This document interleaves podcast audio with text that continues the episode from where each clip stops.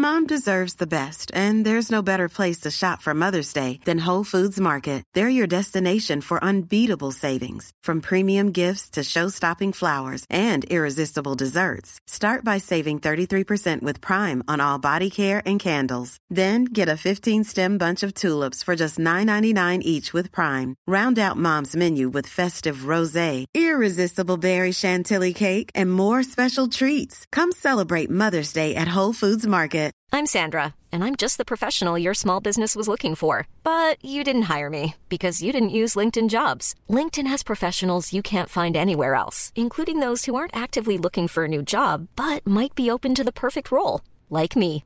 In a given month, over 70% of LinkedIn users don't visit other leading job sites. So if you're not looking on LinkedIn, you'll miss out on great candidates, like Sandra. Start hiring professionals like a professional. Post your free job on linkedin.com/people today.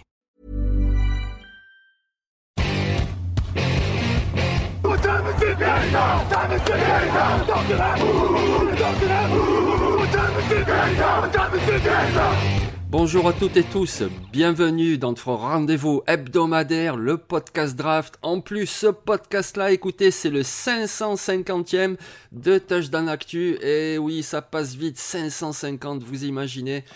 Donc aujourd'hui, on va parler draft. Aujourd'hui, on va parler de joueurs qui ont vraiment fait de superbes performances samedi dernier. Pourquoi c'était important samedi dernier ? C'était parce que c'était la fameuse Rivalry Week, c'est-à-dire ce samedi où toutes les équipes rivales se rencontrent, Oregon contre Oregon State, Michigan contre Ohio State, etc. Donc aujourd'hui, on va vous parler de deux joueurs qui ont marqué beaucoup de points. Et évidemment, pour en parler, je suis avec mon ami Victor Roulier. Salut Victor, ça va ? Et bonjour Jean-Michel et bonjour à tous. Allez, c'est parti, on rentre dans le vif du sujet, on va vous parler de deux joueurs. Et Victor, à toi l'honneur, tu vas commencer et tu vas nous parler d'un running back qui s'appelle Devon Etchen et il évolue à Texas A&M. Et oui, je vais vous parler d'un petit gabarit, 1m75 pour 83 kg. Mais c'est un joueur qui progresse d'année en année. Il a encore fait 1102 yards et 8 touchdowns à la course et 11 touchdowns même au total cette saison. Donc c'est un joueur très productif dans une attaque qui globalement était d'une faiblesse abyssale cette saison. Il a été un peu vraiment la lumière dans la nuit, si je peux dire ça comme ça. C'est un joueur qui a un potentiel énorme, mais des limitations énormes aussi. C'est un peu tout le problème de cette approche maintenant de running back par comité. Il te faut des gros, il te faut des petits rapides, il te faut des joueurs polyvalents. Et Chen est plutôt dans des petits rapides. C'est-à-dire, c'est ce qu'on appelle les home run running back. C'est ce joueur, il va faire 3 yards, 4 yards, 3 yards, et puis d'un coup, bam, il est parti, il a trouvé un espace, il va faire 60 yards, et il n'y a personne qui va le rattraper. C'était un athlète hors norme dès le high school. Il gagnait toutes les compétitions sur 200 mètres, etc. C'est un joueur ultra rapide, ultra explosif. C'est vraiment... c'est beau à voir jouer. C'est beau à voir jouer parce que c'est le genre de joueur qui peut vraiment faire tout exploser d'un coup. Donc, c'est vraiment un joueur intéressant. En plus, j'ai envie de dire, contrairement à beaucoup de joueurs un peu, justement, petits, très fiable au niveau des mains et des fumbles. Il y a très très peu de pertes de balles. C'est un joueur qui protège très bien son ballon et ça c'est important. Après, évidemment, petit bémol, la protection de passe et les short yardage, donc les 3-1, 4-1, 3-2, c'est pas le joueur que tu veux. Il va pas t'enfoncer la ligne et faire ce yard qui te manque. Donc c'est un joueur qui ne peut être qu'un complément d'un comité et pas un joueur qui joue sur les 3 tentatives à lui tout seul. Mais pour autant, je trouve que c'est une vraie bonne pépite, le type de joueur qui peut pendant très longtemps être assez explosif dans la ligue. Surtout que, à mon avis, donc on sait que c'est un très bon coureur, on sait que c'est un très bon retourneur, et j'ai l'impression qu'on en a de moins en moins, personnellement, des très bons retourneurs en NFL. Et en plus... Moi, j'ai vraiment l'impression qu'il est sous-utilisé au niveau de jeu de passe. C'est-à-dire que cette année, il a 200 yards et 3 touchdowns, quelque chose comme ça. Il avait 300 yards l'année dernière. Donc, c'est assez peu, finalement. Mais en même temps, il y a tellement de moments où il est libre et tu lui donnes le ballon, il peut créer quelque chose avec ses yards après réception.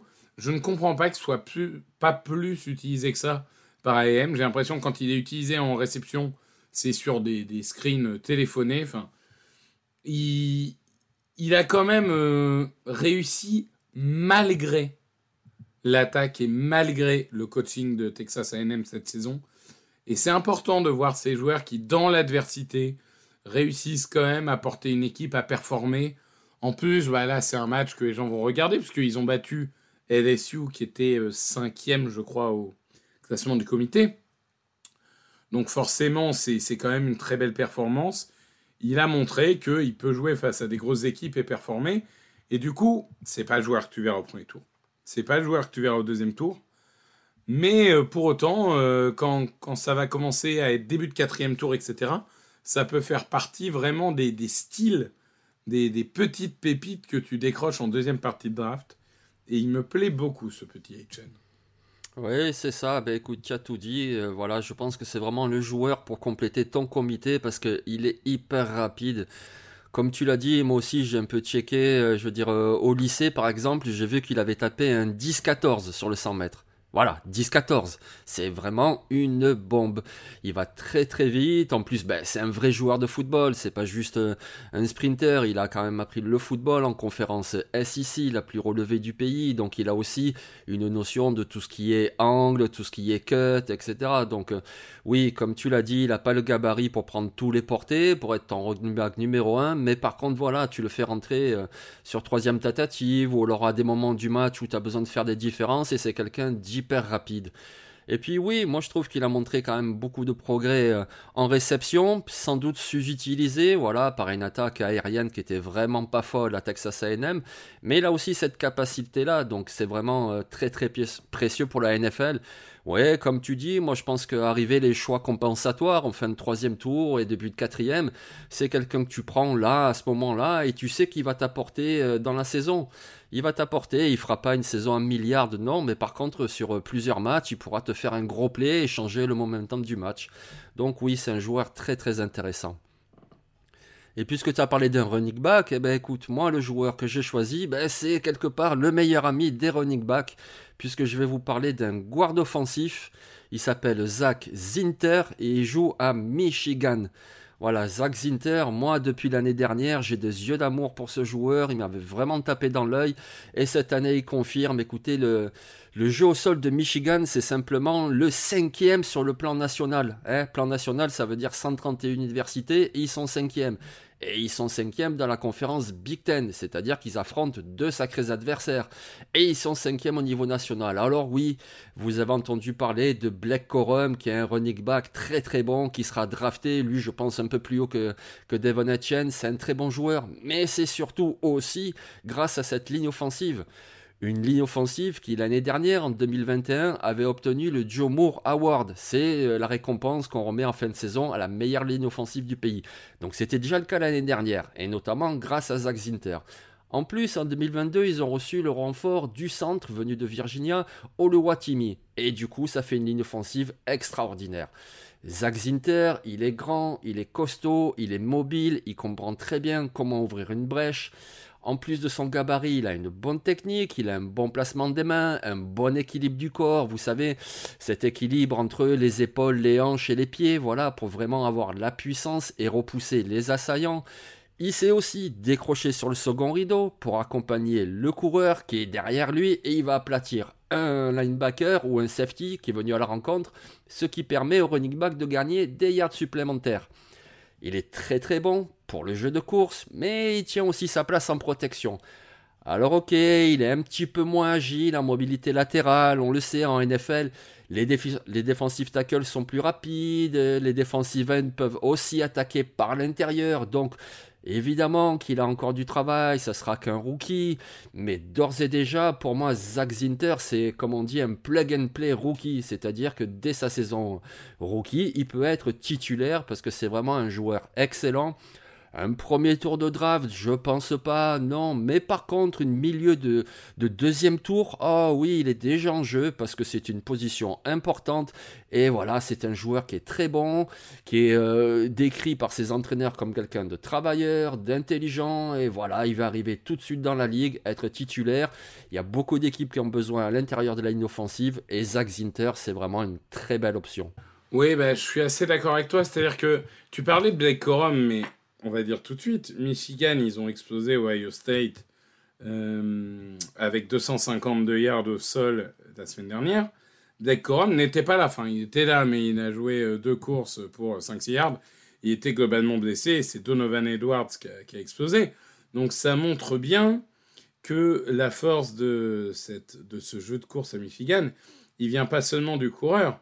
Il vient de cette ligne qui est absolument phénoménale pour ce qui est de la course.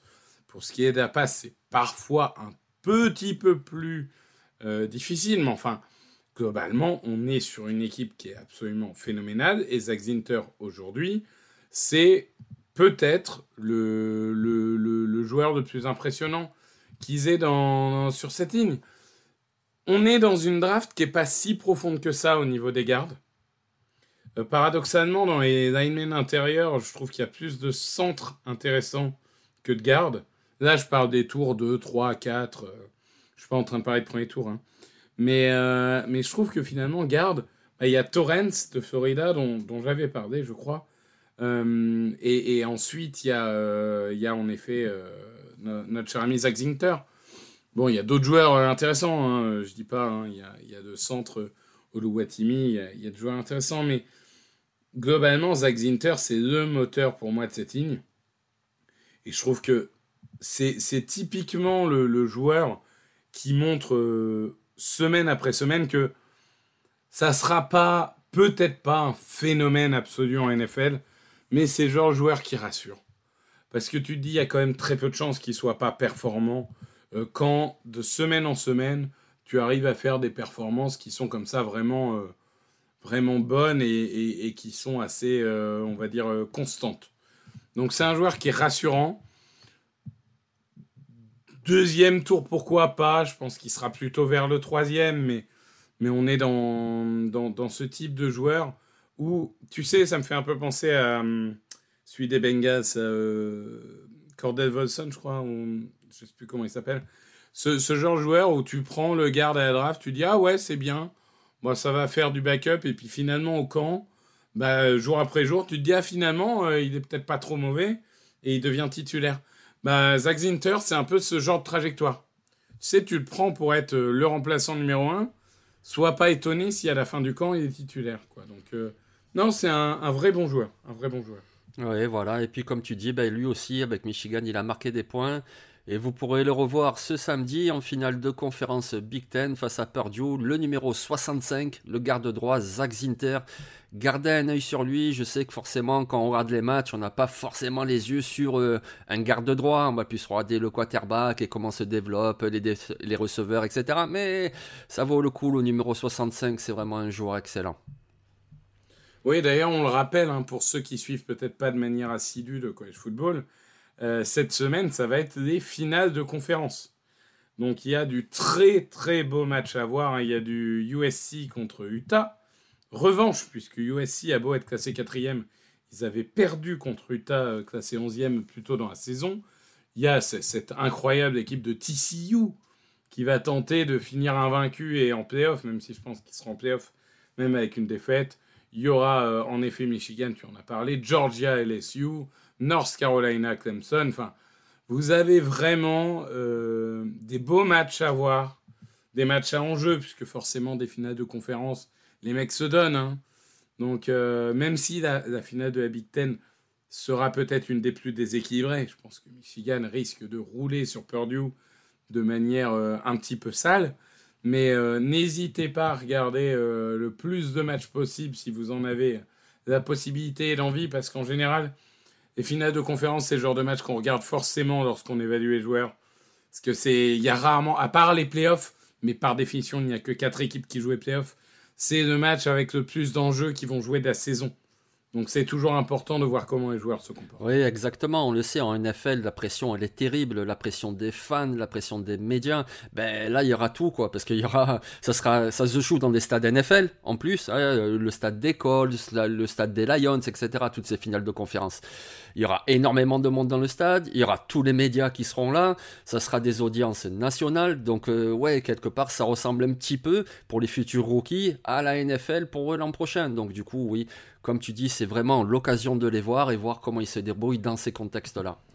Et pour ce qui est de Zach Zinter, vous aurez l'occasion de revoir très probablement en play-off, hein, là encore, parce qu'on ne va pas vous le cacher, sauf vraiment USC qui s'écroule. Normalement, on devrait avoir du coup Georgia, Michigan, TCU et USC. Donc ça veut dire des play-offs sans Ohio State et sans Alabama. Ça, je me demande si c'est pas une première depuis le nouveau format de playoff. Ah, c'est possible, ouais. Je me rappelle pas d'une saison où on n'avait aucun des deux. Mais en tout cas, c'est bien. Ça renouvelle et ça permet de voir des nouvelles choses. Donc voilà, on vous a parlé de deux joueurs très intéressants. Alors pour une fois, on ne parle pas de joueurs qui partiront au premier tour, mais ce ne sont pas non plus des sleepers. Ce seront des joueurs qui partiront soit le vendredi de la draft, les tours 2 et 3, soit en tout début de samedi, c'est-à-dire le 4e. Donc le running back Devon Etchen de Texas A&M et le garde offensif Zach Zinter. Eh bien, merci Victor. Merci Jean-Michel, merci à tous. Et on se retrouve donc la semaine prochaine pour un nouveau podcast draft. En attendant, voilà, profitez ce samedi des finales de conférence en football universitaire et évidemment dimanche de la NFL. Allez, au revoir tout le monde.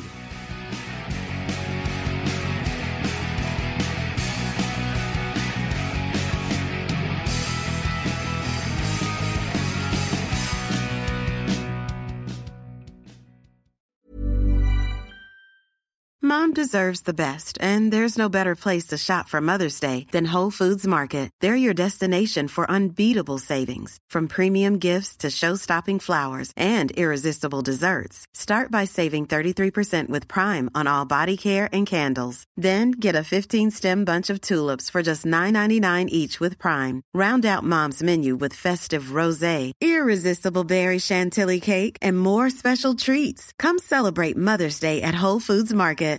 Hi, I'm Daniel, founder of Pretty Litter. Cats and cat owners deserve better than any old-fashioned litter. That's why I teamed up with scientists and veterinarians to create Pretty Litter. Its innovative crystal formula has superior odor control and weighs up to 80% less than clay litter. Pretty Litter even monitors health by changing colors to help detect early signs of potential illness. It's the world's smartest kitty litter. Go to prettylitter.com and use code ACAST for 20% off your first order and a free cat toy. Terms and conditions apply. See site for details.